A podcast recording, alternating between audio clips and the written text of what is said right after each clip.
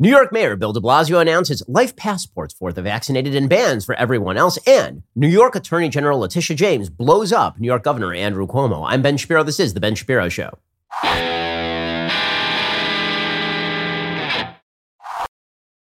Today's show is sponsored by ExpressVPN. Stand up for your digital rights. Take action at expressvpn.com slash Ben. We'll get to all the news in just one moment and plenty of news there is. First, let me remind you that there are a lot of people who are interested in your internet activity. That may include your VPN provider. Okay, the fact is that a lot of the people who say they're providing you with a free VPN are actually aggregating your data. They're selling your data. Not so with Express VPN. I can say with full confidence that ExpressVPN is the best VPN on the market, and here is why. Number one, ExpressVPN, unlike those other VPNs, will not log your data.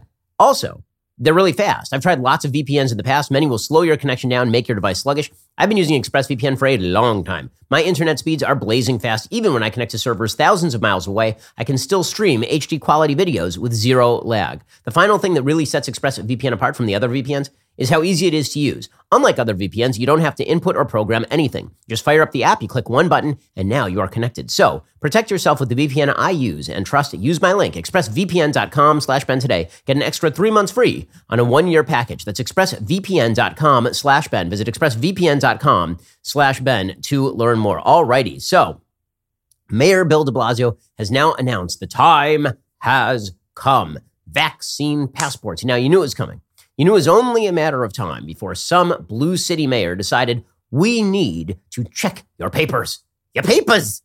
we need to check your papers. It's very important that we know whether you are vaccinated or not. And no, that's not a Nazi thing. Okay, there are lots of other nations that have been doing it. It's a bad idea everywhere it is, and it is violative of basic human liberty. Number one, it's going to be very difficult to check everybody's vaccine passports because, frankly, a lot of people who got the vaccine didn't receive a vaccine card. Some people's vaccine cards, like mine, got misspelled. Some people didn't bother to get a vaccine cards or they got or they got the first vaccine somewhere in like New York and then they went for the second shot somewhere in Massachusetts. It's going to be very difficult to actually enforce all of this. You've seen this at Lollapalooza. So Lollapalooza in Chicago, you're all supposed to show your vaccine card. What that really amounts to when you watch the video is people holding up a paper, a piece of paper, and walking through a line with hundreds of people. It's it's like TSA except without any metal detectors, meaning it is completely theater, right? It's all for show. And all of this in order to what? Presumably protect the vaccinated? Like it doesn't make any sort of logical sense. The vaccinated themselves are not at grave risk of hospitalization or death from COVID. The unvaccinated if you wish to lower the curve, the unvaccinated should be hanging out with the vaccinated, not in their own special spaces. So I guess the logic here is that if you're vaccinated, you're one of the special people. If you're unvaccinated, you're one of the unspecial people. And if we punish you for being unvaccinated, then sooner or later you'll get bored with it and you will go and get yourself vaccinated. Well, there's an alternative possibility, which is that you won't, right? Which is that you'll be so off put You'll be so alienated that you just won't get the vaccine. And instead, you'll hang out with the other unvaccinated in restaurants outside of New York City, and you will infect each other, and you will actually end up with a higher rate of people passing the virus to one another. Now, the reason I say this is because New York is not the first place to have tried this. Let's start with this. Here's Bill de Blasio actually announcing this kind of dumbassical policy. The key to NYC Pass will be a first in the nation approach. It will require vaccination for workers and customers in indoor dining, in indoor fitness facilities, indoor entertainment facilities. This is going to be a requirement. The only way to patronize these establishments indoors will be if you're vaccinated, at least one dose. All right, now, here is the thing. A couple problems with this. And first, the logical, which we've mentioned. Then there's the intersectional problem with this. So, for example, what exactly is going to happen in New York City when black people can't go to like any of the places. Because right now, Bill de Blasio is arguing that unless you have a COVID vaccine or proof of a COVID vaccine, then you can't go to an indoor eatery, a gym, or an entertainment center. De Blasio says the city is going to start fining businesses. First of all, this should not be a governmental thing. If you're a private business and you only want to allow the vaccinated in because you have a bunch of paranoid people in your company or whatever, that's your business. If the city is cramming this down on you, they better have pretty good public health reason they really don't. De Blasio says the city is going to start fining and inspecting businesses for compliance in mid September. All affected customers and workers can either provide their vaccination cards or upload their proof of vaccination to the Excelsior Pass application. And obviously, if New York City knows one thing, it is how to do public sort of service. They're really, really good at handling complex ID based transactions, sort of like how it took them multiple weeks to figure out who the actual new mayor of New York is going to be after screwing up the original vote totals. They're going to be great. It, there, there are going to be no bugs. There's going to be no no hiccups in the. It's going to be just absolutely smooth. This, by the way, came a day after de Blasio mandated vaccinations for all of the city's new hires, requiring them to provide proof of vaccination by their first day of work without the option to get tested regularly. Instead, he issued similar mandates for city employees and healthcare workers in July, according to CNBC. According to de Blasio, about 11,000 people have picked up 100 bucks in order to get their vaccinations so far. Uh, that started on July 30th. And, uh, and so, you know, basically, we now have a two tier system in New York you are a citizen. If you are vaccinated, you're an uncitizen. If not, well, there's going to be a major intersectional problem for Bill de Blasio here. It is lurking in the stats. So here are the stats COVID vaccine data by racial group in New York City. He has himself a bit of a problem with the intersectional coalition. The percent of Asians who are fully vaccinated in New York City, and remember, you need to be fully vaccinated. One vaccine is enough. Fully vaccinated in order to get the vaccine passport the percentage of Asians who are fully vaccinated in New York City, 71%. The number, the percentage of Native Americans and Alaskan Natives who have been vaccinated fully, 67%. The percentage of white people who've been fully vaccinated is 45%. And the percentage of black people in New York City who have been fully vaccinated is 31%. Seven out of every 10 black people in New York City has not been fully vaccinated. So, how do you think this is going to play out for Bill de Blasio and his Democrats? How do you think this is going to play out when restaurants are overtly turning away a disproportionate number of black people? Now, I have been told by Ibram Kendi and Robin DiAngelo that any inequality in society is proof of systemic inequity. And so, obviously, Bill de Blasio is a racist. I mean, just as testing, just as SAT testing is racist, just as we have learned that picking up people for crimes is racist, even if they committed the crime, if a disproportionate number of those people are black, that's racist a disproportionate number of people are now not going to be able to go to the New York City bodega because they're not vaccinated. And those people will happen to be black disproportionately. And it's going to be fun to watch as New York eats itself in the battle between the, the hyper active and super afraid upper crust white liberals in New York and the black population, which is overwhelmingly not vaxxed in New York. It's going to be fun to watch the Robin DiAngelo half of the white liberal population go to war with itself. Am I racist? I don't know if I'm racist. I mean, I really want people to get vaccinated, right? But the blacks aren't getting vaccinated. What do we do? I don't know. oh, I, I hate me. I watch the, the sort of bizarre schizophrenia of the New York upper crust left Uh, is going to come out in a rabid, rabid. Then, of course, they'll just blame Trump. Then they'll just say it's the American system. The real reason black Americans aren't getting vaccinated is because America, writ large, is racist.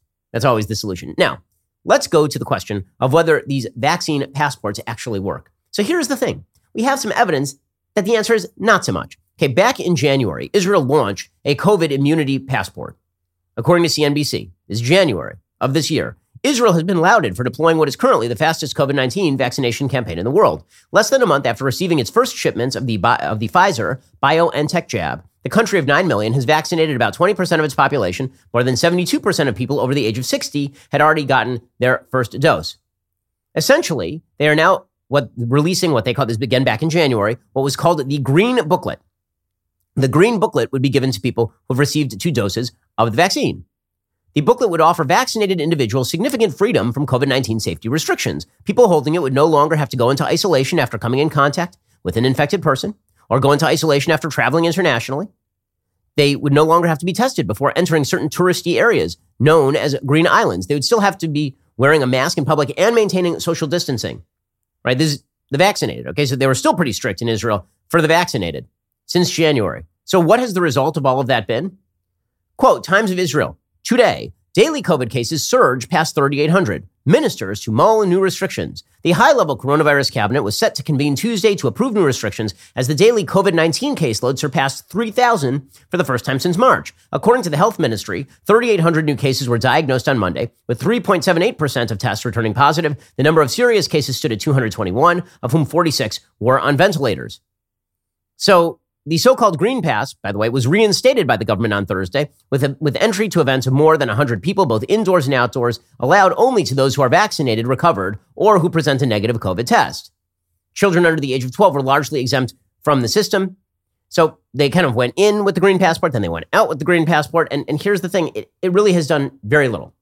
Okay, the green passports are not really accomplishing what they seek to accomplish. In fact, I've not seen these vaccine passports anywhere accomplish what they seek to accomplish in terms of either forcing all of the unvaccinated to get vaccinated or in terms of lowering the rate of infection from COVID 19. And in fact, things are going very poorly in France. So France also has a vaccine passport system, and it's resulting in mass protests across France. There's an entire piece in the New York Times today from a person named Pauline Bock, who's a French journalist. She says, at a time of the year when the French are traditionally divided between those who go on holiday in July and those who go in August, the past few weeks have seen hundreds of thousands of people coming together with a single rallying cry, Liberté, these protesters are united against France's new system of vaccine passes, which was announced with much fanfare by the government on July 12th and is gradually coming into effect. The measures, intended to lift the vaccination rate as the Delta variant courses around the country, make proof of vaccination or a negative COVID test mandatory to get into cultural venues, bars, and restaurants. By September, all care workers will need such a pass to retain their job, and workers on a permanent contract may be suspended without pay until they can provide one. Though to some extent it's successful in its primary aim, in the weeks since this was announced, 6.5 million people have been vaccinated, taking the level to 47%, about the same proportion as in the US. The move, however, has rebounded badly against the government. Many people, unhappy at the act of coercion, are taking to the streets in a collective display of defiance, potentially coalescing into a substantial protest movement that could mar President Emmanuel Macron's reelection efforts next year. And France's experience is a cautionary tale. So you have tons and tons and tons of people who have been out protesting against this. Not because tons of French people are vax deniers. Only about 16% of French residents say they intend not to be vaccinated. And by the time that Macron announced the rollout of vaccine passes, over half of the French population had gotten at least one dose. Their concerns instead were about freedom and rights and exactly how this was going to take place. According, again, to this columnist in the New York Times, protesters fear that the passes will allow for wide ranging state surveillance, potentially targeting the most vulnerable and even suppressing dissent. There's no guarantee, they warn, that the system will be retired once the, va- once the virus is defeated. Ironically, the only trade exempt from mandatory vaccination, the cops, will be the ones to make sure everyone else obeys. The policy is ripe for authoritarian misuse. Again, this is not coming from the American right wing. This is coming from the French. Okay, so so the, the idea of a vaccine passport in New York City, they tried it in Israel. It's been pretty unsuccessful. They tried it in France. It's been so far not supremely successful and a driver of mass unrest. And yet people keep rushing forward with all of this. Again, based on what? Based on what? Like I'm, I'm just wondering, where, why is this panic happening right now? If you look at New York City, the number of COVID deaths in New York City right now, day on day, average five. In New York City, five. Again, New York City population right now is approximately 8.4 million. There are a day on day, day on day average of five deaths per day in New York City. Five out of 8.5 million. And they're talking about vaccine passports for everyone. By the way, if you look at the number of cases, the number of cases has been rising. Their seven day average is about 1,200 cases. Okay, that, that's a somewhat big number. When they were at their sort of highest numbers back in January, they were getting something like 6,000, sometimes 7,000 cases a day. Right now, they're at like 1,200 cases a day, so they're like one fifth of that. But again, the vaccines are available to everyone. So leave everybody alone. But they're not going to leave everybody alone. In fact, it's going to get even worse. The National Institute of Health Director Francis Collins, again, I don't know where they get these folks, but they're just, they're terrible at this. NIH Director Francis Collins is now telling parents that they should wear masks in their own homes to protect their kids from COVID, despite the fact that there is no evidence at this point of increased deadliness from the Delta variant in kids. According, by the way, to people who work for the Biden administration. Collins is saying stuff like this It's clear that the variant is capable of causing serious injury in children. You've heard stories coming out of Louisiana pediatric ICUs where there are kids as young as a few months old who are sick from this. That's rare.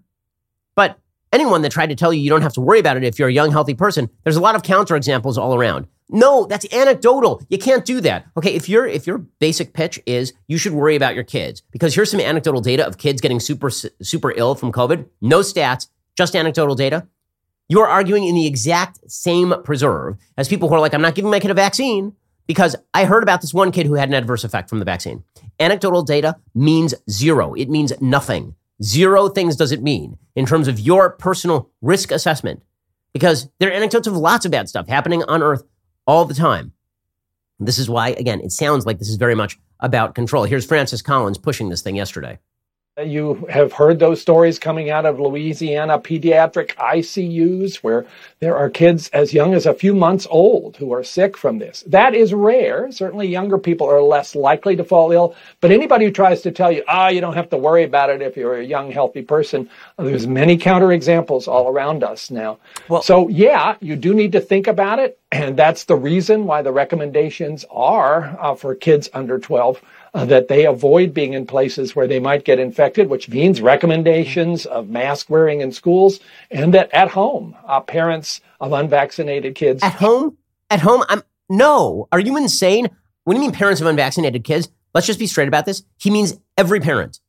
You cannot legally give a vaccine to a child under 12 in the United States. He means every single parent in the United States should be wearing a mask in their home with their kids. Are you out of your damned mind? The answer is yes. They're out of their damn minds. They're out of their damn minds. And here's the thing once again, human beings are not capable of controlling everything that happens. We have, human beings, an unbelievable ability to adapt. We created one of the great scientific creations of all time in this vaccine. It's unbelievable. It's, it's miraculous. It's unbelievable, unbelievably miraculous.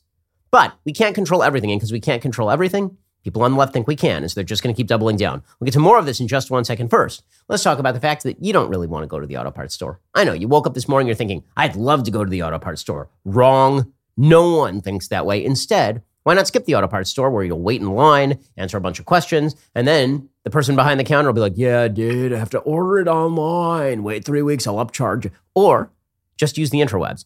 Rock Auto Com. They always offer the lowest prices possible rather than changing prices based on what the market will bear, like airlines do. Why spend up to twice as much for the same parts? They're a family business serving auto parts customers online for 20 years. Go to rockauto.com to shop for auto and body parts from hundreds of manufacturers. The catalog is unique, remarkably easy to navigate. You can quickly see all the parts available for your vehicle and choose the brands, specifications, and prices you prefer. Head on over to rockauto.com right now. See all the parts available for your car or truck. Write Shapiro in their How Did You Hear About Us box so they know that we sent you. Again, rockauto.com, family business, American business. Go to rockauto.com, shop for the auto and body parts you need from hundreds of manufacturers. Get the best possible price. Write Shapiro in their How Did You Hear About Us box so they know that we sent you. Okay, so again, the reason that I point out that maybe human beings aren't in control of this is because human beings obviously are not in control of this. Bangladesh is seeing a massive spike right now. According to the New York Times, with Bangladesh under a nationwide lockdown to fight a third wave of COVID, hospitals in the capital Dhaka are reaching capacity. Demand for oxygen is exceeding supply. Obviously, Governor Ron DeSantis is at fault here. On Sunday, the government granted an exemption allowing the, count, the country's critical ready made garments industry to keep operating, prompting fears among experts the health crisis could worsen. But it's not just Bangladesh, it's also back in China, where they lied. By the way, China says that this entire time they've lost like 5,000 people. They're just unbelievable liars, just unbelievable liars. Right now, Wuhan is planning to test all 11 million residents for COVID. Now, I was told by the health experts China just did an amazing job locking this stuff down. Nope. The city had not recorded any local cases since May of last year, after a harsh two and a half month lockdown helped eradicate the virus there. But city officials say they had detected three symptomatic local cases in the previous 24 hours, five asymptomatic cases. They're testing all 11 million people. I don't think that they detected three cases and they're testing 11 million people. I think they have a lot of cases. Japan is starting to see a surge as well.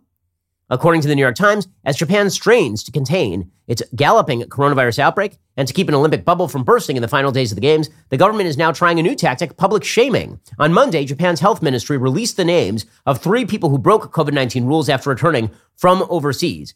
Apparently, this was two Japanese nationals in their 20s who just came back from South Korea, a third who came from Hawaii, Apparently, they had acted to avoid contact with the authorities. They're trying to shame the hell out of people because infections over there are rising. On Tuesday, officials said they had recorded more than 8,300 daily cases nationwide. Okay, the, the, it's starting to uh, come down the other side of the curve, it looks like, in Japan a little bit.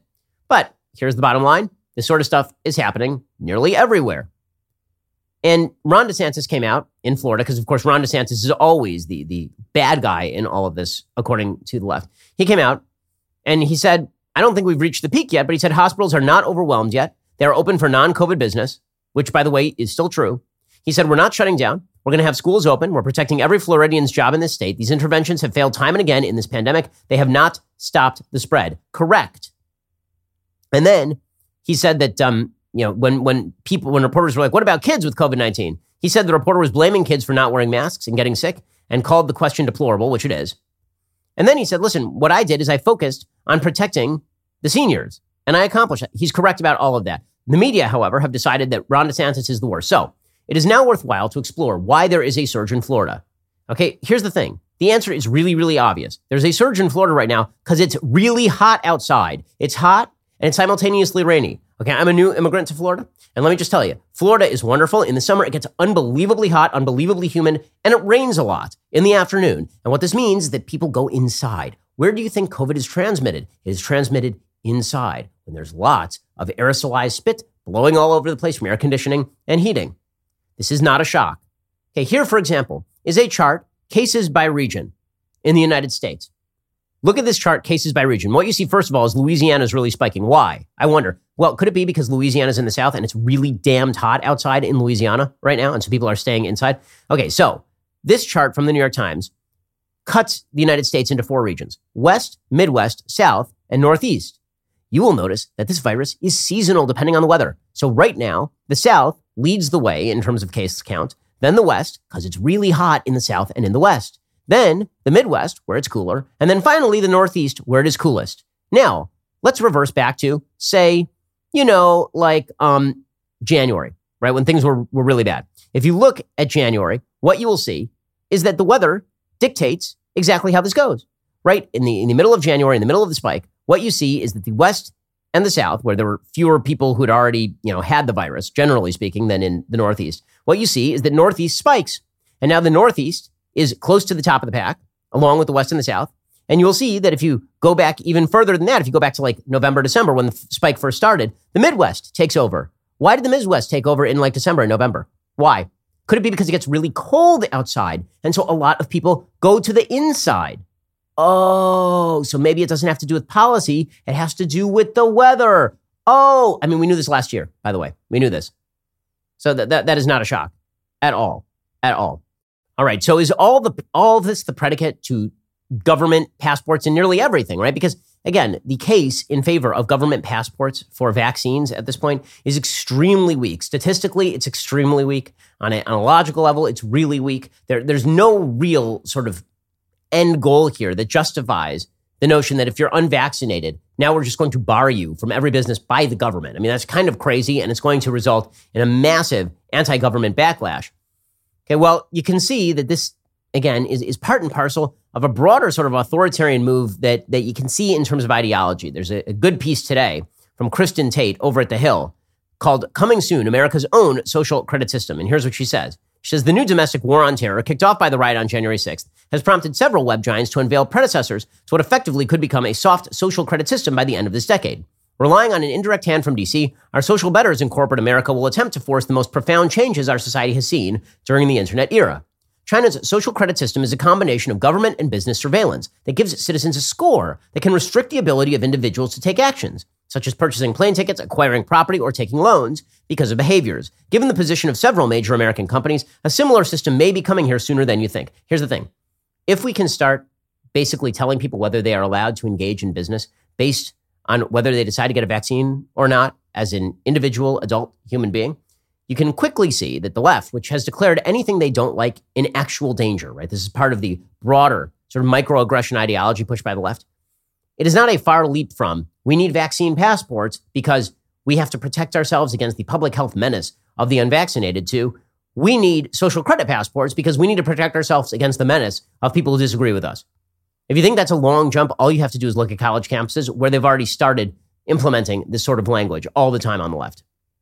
Last week, says, says this columnist for The Hill, PayPal announced a partnership with the left wing Southern Poverty Law Center to investigate the role of white supremacists and propagators of anti government rhetoric, subjective labels that potentially could impact a large number of groups or people using their service. Facebook is taking similar measures, recently introducing messages that ask users to snitch on their potentially extremist friends, which, considering the platform's bias, seems mainly to target the political right. At the same time, Facebook and Microsoft are working with several other web giants and the UN on a database to block potential extremist content.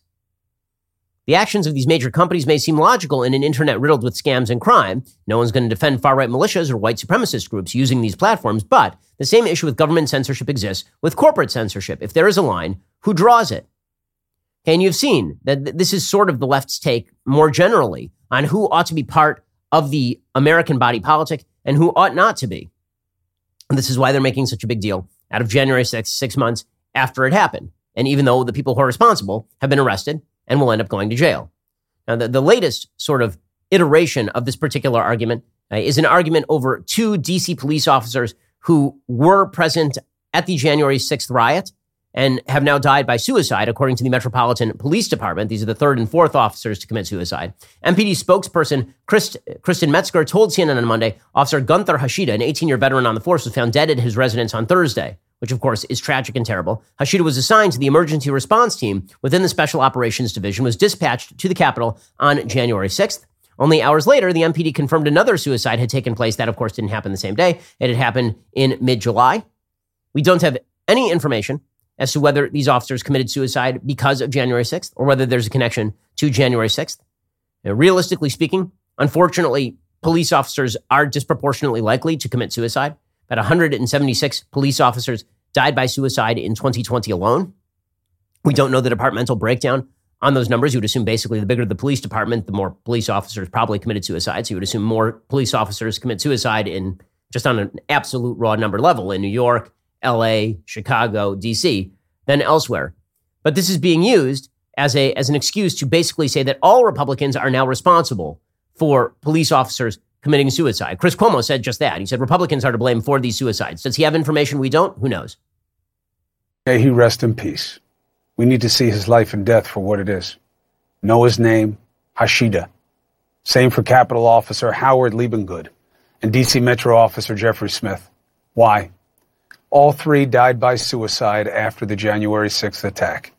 Hashida's death last week was announced today. They had 45 years of experience among them, yet the same people who claimed Blue Lives Matter mocked, laughed, disparaged the wounds inflicted on these men. Wounds of that day are going to go far beyond the 140 officers beaten with flagpoles, stabbed with metal fence stakes, smashed over the head with fire extinguishers, and more.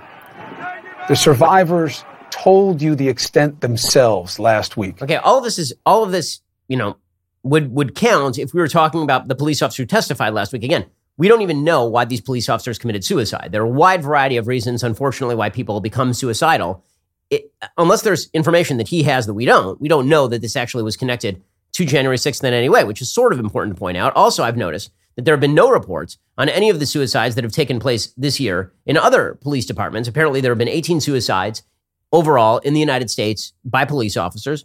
Were those connected to Black Lives Matter last year? Who the hell knows, right? We don't know. In the same way that he doesn't know that this was connected to January 6th per se, because a lot of police officers were put in pretty ugly situations last year. But the goal here is to blame all Republicans for this. In fact, the former DC police deputy uh, chief blamed Republicans for these police suicides as well. When you hear our elected officials, people that you should really look up to, start to try to spin a story of something as serious as what took place on January 6th and try to make it into something that never happened, or it was just like a regular tourist event. We all know that's not true. The same people saying that were barricading the doors and hiding in the basement of the visitor center at that uh, particular point in time. But to hear them say that is not only disrespectful, it does create additional trauma. This has become the latest talking point. And if you think, again, that the sort of social credit system that's being created now, the power given to government now, to basically allow you to attend businesses or not attend businesses based on the quote unquote danger that you pose to others, in defiance of the data, by the way, if that can't be extended to ideology, I mean, I, I, I have doubts. I have doubts that the left will not attempt to do something like that. And I find that highly disquieting. Okay, in just a second, we're going to be getting to Letitia James, the Attorney General of the state of New York, has now released a devastating report on Andrew Cuomo's unfortunate penchant, not for killing the elderly, right? That doesn't matter anymore. The DOJ, the Biden DOJ decided it was not worth investigating Andrew Cuomo killing all the old people in New York and then covering it up. It was much worthier of investigation that the man loves to grab ass, apparently. Um, and uh, yes, that's really bad. You know, it's worse killing a bunch of old people and lying about it, but it is indeed bad that the New York governor uh, has a penchant for putting both his hands in inappropriate places, apparently. We'll get to that in just one moment. First, you know, as you get older, you can get tired. Okay, let's be real. You got a lot going on in your life career, family, staying in shape. Life can get stressful. You start to slow down. You're not present when you want to be. To perform at your best physically and mentally, you can't let age beat you. This is where M Drive can help. M Drive is the daily supplement for driven men who don't want to slow down, who refuse to be tired every day, who want to be the best at what they do. It's packed with clinically tested ingredients that support healthy testosterone levels while helping you lose weight and stay lean. Added vitamins and nutrients reduce stress, boost your drive so you can perform at your best. You can find M Drive today at Walgreens and other retailers or visit mdrive4men.com. Get 20% off your first order with promo code BEN. They've got free shipping, a 60 day money back guarantee, so you have nothing to lose. M Drive, it is not for everyone, it's for the driven. mdrive4men.com. Promo code BEN. Again, that's mdrive4men.com promo code Ben. The reality is that, yeah, unfortunately, as you get older, you may lose that energy level. You need to get that energy level up. And the solution could be mdriveformen.com for you. Get 20% off your first order with promo code Ben, free shipping, 60 day money back guarantee. So you have nothing to lose. Go check them out right now. Alrighty, in just one second, we're going to get to New York Attorney General Letitia James going after New York Governor Andrew Cuomo, but kind of sorta. First, you may have noticed that this authoritarian moment is upon us. I have an entire book called The Authoritarian Moment. It talks about the twisting of science, the perversion of our scientific institutions. You may have noticed that your corporate overlords are looking down the, the back of your neck. They're breathing down the back of your neck. They're trying to control what you say, what you think. You've noticed this at universities, from the media. The authoritarian moment describes how all of these institutions of power have been hijacked and renormalized by a militant and aggressive left. And more importantly, it explains how you can fight back. It is a must read, if I do say so myself. I'm biased. Go check it out, The Authoritarian Moment. It is now available at Amazon, Barnes & Noble, or any other major bookseller. Go get your copy right now. Leave a five-star review. Let others know this book is worth their time.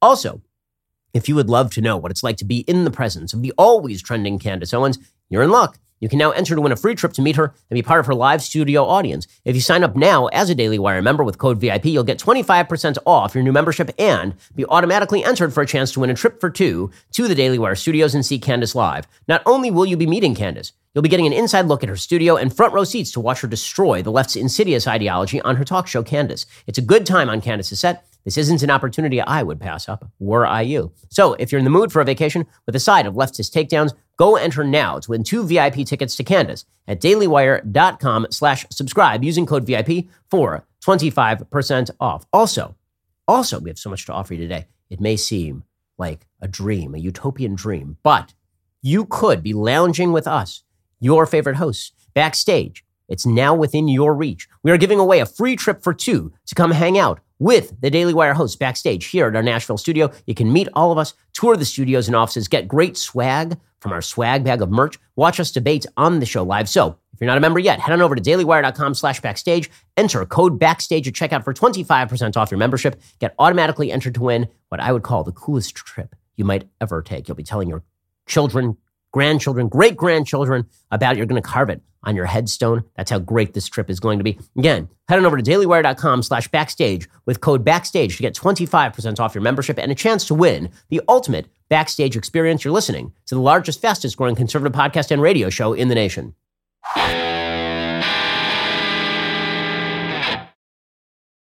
Alrighty. Meanwhile, Andrew Cuomo under fire, not for killing all the elderly people in New York and then covering it up, but because the man apparently cannot keep his hands off other people's asses. Apparently, this is like the big thing over there right now. Now, you'll recall that the current president of the United States, Joe Biden, said in an interview back in March that if the allegations against Andrew Cuomo were confirmed, that he should resign.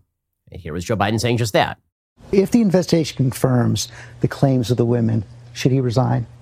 Yes, I think he probably end up being prosecuted too.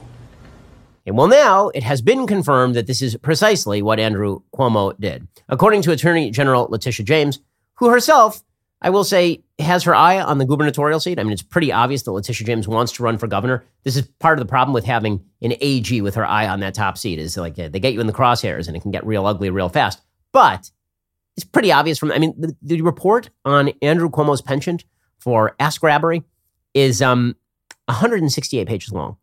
So that is a lot of buttocks grabbed. That, that is a lot of body parts groped. According to the report, the direct contact with intimate body parts, including the touching of executive assistant number one's breast, the grabbing and touching of the butts of various women, including executive assistant number one and state entity employee number one, and the governor's touching of trooper number one's stomach and back unquestionably amounted to sexual harassment.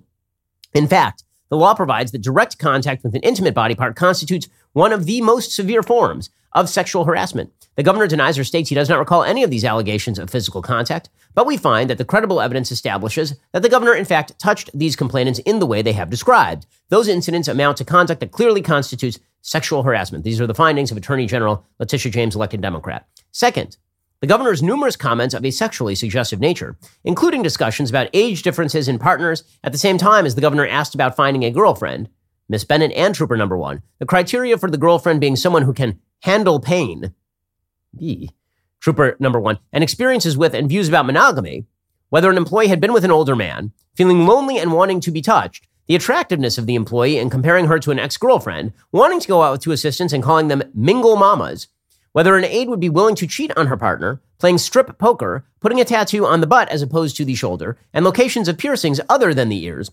individually and collectively constitute unlawful sexual harassment. This, according to Letitia James, again, Democrat, we find these comments, some of which the governor denied, other of which she claimed were merely misrepresented, to be, by any reasonable measure, gender based, offensive, and harassing. The law provides that comments such as these need not have been overtly sexual or motivated by sexual desire. Okay, first of all, it is important to point out here that sexual harassment law is super duper vague, particularly in states like California and New York. So making a joke at the office can easily be construed as sexual harassment. However, it seems that uh, Andrew Cuomo had the unfortunate penchant for um, for saying all of these sexually suggestive things to aides and randoms that he met like over and over and over again. The law is clear. These types of sexually suggestive comments, if made as a joke or otherwise, particularly when part of a pattern of comments and conduct, as it was with the governor, constitute unlawful sexual harassment. The complainants, not surprisingly, said that these types of suggestive comments made them feel uncomfortable, humiliated, unsettled, taken advantage of, uncomfortable, and creeped out. For the recipients of these inappropriate comments and jokes from the governor, we find the governor indeed created a hostile work environment.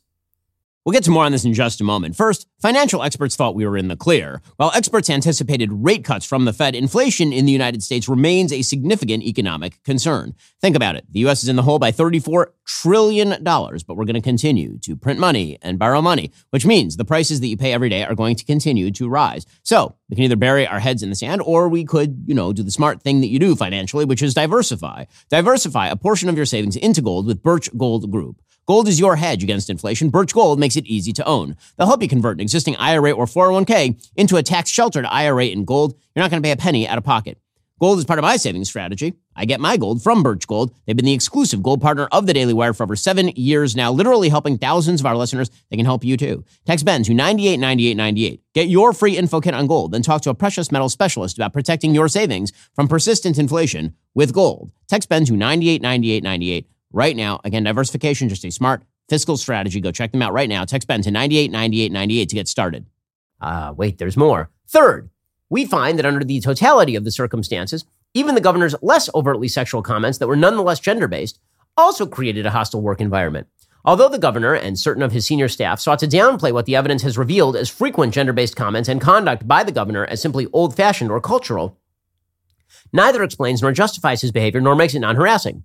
For example, referring to female staff as honey, sweetheart, and darling, kissing staff members on the forehead and some of the senior staff on the lips, holding them tightly around the waist for pictures and other occasions, allowing senior staff members to sit on his lap at official functions, and lying down with his head on the lap of staff members who are women, we find, based on our interviews with numerous executive chamber employees, did in fact create a hostile work environment for many staff who were women. Okay, yeah, the, the last ones I'm gonna go with, yeah, that's weird. Okay, like if you got a guy who's 60 and he says to women honey or sweetheart, I, I don't think that that's like the end of the world. I know too many 65 year old guys who address everyone that way and, and also address like pretty much anyone who's of a younger generation that way because they've been used to calling their kids that. That doesn't sound like Andrew Cuomo here. And Andrew Cuomo, I think it's a fairly good bet that when you take your head and put it in the lap of a female employee, that uh, what? Say, hmm? In the, but, so, yeah, yeah, that's not good. As a matter of law, Claiming that the gender based behavior is simply a function of being old fashioned or culturally more affectionate is not a defense to sexual harassment. One of his employees, named Miss Liss, experienced the work environment saying, for whatever reason, in his office, the rules were different. It was just, you should view it as a compliment if the governor finds you aesthetically pleasing enough. So even though it was strange and uncomfortable and technically not permissible in a typical workplace environment, I was in this mindset that it was the twilight zone and the typical rules did not apply. What these witnesses and many others described as not just old fashioned, affectionate behavior, it was sexual harassment, says the Letitia James report. Apparently, they also found that the executive chamber failed to report and investigate allegations of sexual harassment. This violated their own internal policies, according to the report. Like people made reports, these were not investigated or followed up upon. So that is a serious problem. Here is the thing, though. So Letitia James says, I don't know about the whole like prosecution of this thing. I'm, you know, not really. Uh, by the way, they also found unlawful retaliation. Right? This report concludes that the executive chamber, meaning Cuomo, engaged in prohibited retaliation against Lindsey Boylan in response to the allegation she made on December 13, 2020, that the governor had sexually harassed her. Unlawful retaliation occurs when the employer takes an adverse action against an employee or former employee because that person made a good faith complaint, formal or informal, of unlawful discrimination or harassment. We find this occurred with respect to Lindsey Boylan. As detailed above, the incidents Boylan described in her Medium article and her testimony have been admitted and corroborated as well. So he engaged in a cover up and the original activity. He engaged in an unwillingness to even investigate. So the governor's office did not investigate. However, according to Letitia James, they are uh, they, they have no real feelings on whether a prosecution should take place, which uh, is is real cop out here by Letitia James. Obviously, like the fact that she is is not pushing forward with any sort of criminal prosecution is fairly incredible. But that is where things stand. So now the question is does he live this down? Does he live this down? And the answer is probably. Because if there's one thing that we have learned at this point, it's if you don't leave, no one can make you. First, I want you to know directly from me that I never touched anyone inappropriately or made inappropriate sexual advances. I am 63 years old. I've lived my entire adult life in public view. That is just not who I am. And that's not who I have ever been. So, are Democrats in the state legislature actually going to throw him overboard? Are they actually going to toss him? I have serious doubts. I don't think so. I think he's going to stick around and then he's going to hope that people forget about this because they did the first time. Right? These allegations have been out there for a very long time. Everybody has known that Andrew Cuomo engages in this sort of behavior for years on end. Apparently, if you just wait long enough, it goes away. There is another complaint I want to address from a woman in my office who said that I groped her in my home office. Let me be clear that never happened. She wants anonymity, and I respect that. So I am limited but what I can say but her lawyer has suggested that she will file a legal claim for damages. That will be decided in a court of law. Trial by newspaper or biased reviews are not the way to find the facts in this matter. And, and I will say, I'm, I'm astonished. Uh, I, I continue to be astonished that CNN maintains ties with Chris Cuomo. Okay, there is a there is a report appendix it includes Charlotte Bennett's text about her interactions with Andrew Cuomo and an email from Chris Cuomo appearing to draft a statement on behalf of his brother. So apparently, Chris helped his brother draft a statement responding to the allegations. Quote, questions have been raised about some of my past interactions with people in the office. I spent most of my time at work, and colleagues are often personal friends. I never intended to offend anyone or cause any harm. Sometimes I'm playful and make jokes. You've seen me do it at briefings hundreds of times. My only desire is to add some levity and banter to what is a very serious business.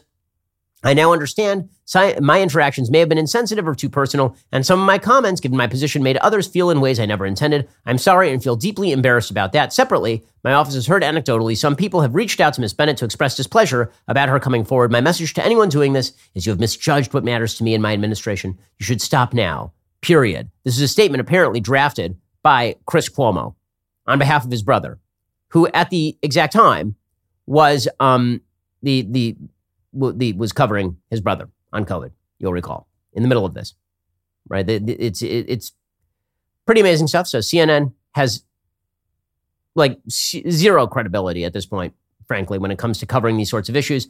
It is a shame for the CNN reporters who don't suck. Uh, but the fact that Chris Cuomo gets to go out there and pretend to be a moral better for everybody uh, continues to befuddle, to say the very least.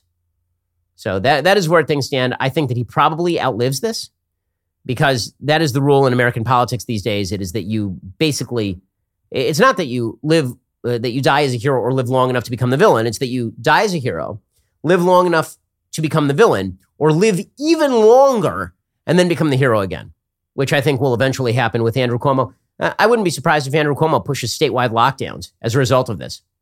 It's wag the COVID mask. I would not be surprised at all if New York kicks into high gear with regard to COVID, just so we can go back to Andrew Cuomo giving briefings about how necessary he is. That would not be a giant surprise in any way, shape, or form. Okay, so before we part today, I have a, quick Olympic update. The Olympic update is that uh, Gwen Berry, you remember her, she was the hammer thrower who turned away from the U.S. flag. Sadly, she has failed to medal at the Olympics, which only demonstrates once and for all that hammers are racist. According to the New York Post, Gwen Berry failed to medal during the women's hammer throw finals on Tuesday. Berry finished in 11th place out of 12 competitors, registering a distance of 71.35 meters. So she did not win. That, that is sad. She said that if she had won, she would have represented the oppressed people had she won a medal in Tokyo, saying, That's been my message for the last three years. Well, she has been denied that possibility, and America weeps for her. It is, it is the saddest story of the day, obviously. Also, worth noting, I, am just going to have to play you this clip because this clip is really astonishing, and, and I feel that it deserves some level of independent comment. So, all of the racial conversations that we have been having in the United States over the past year or so, at the head of those racial conversations is a woman named Robin DiAngelo. You'll recall her as the author of White Fragility. I did an entire like 45 minute breakdown of that awful, awful book, one of the worst books ever written on YouTube. You can go find it. It's pretty, it's pretty funny. Okay, so Robin DiAngelo I think that she speaks for so many on the left when she talks about her embarrassment at her own race. This is this is how bad things have gotten in the United States. If people are listening to Robin DiAngelo for racial advice, and this just deserves comment. So here is Robin DiAngelo yesterday talking about her discovery of her own white privilege. Talk to me about when you first realized you were white huh. and, and, whiteness. Yeah, talk to me about that. Um, I it was a very abstract sense. I, I honestly believe I was about um, 34 years old. I mm-hmm. was college educated. I was a parent. Um, and someone handed me Peggy McIntosh's article. Yep.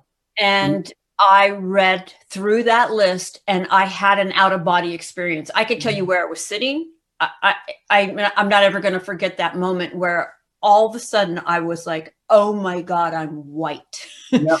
Yeah. I, and I felt so loudly white that I remember being hesitant to go outside. I didn't want to go outside because everybody could see that I was white.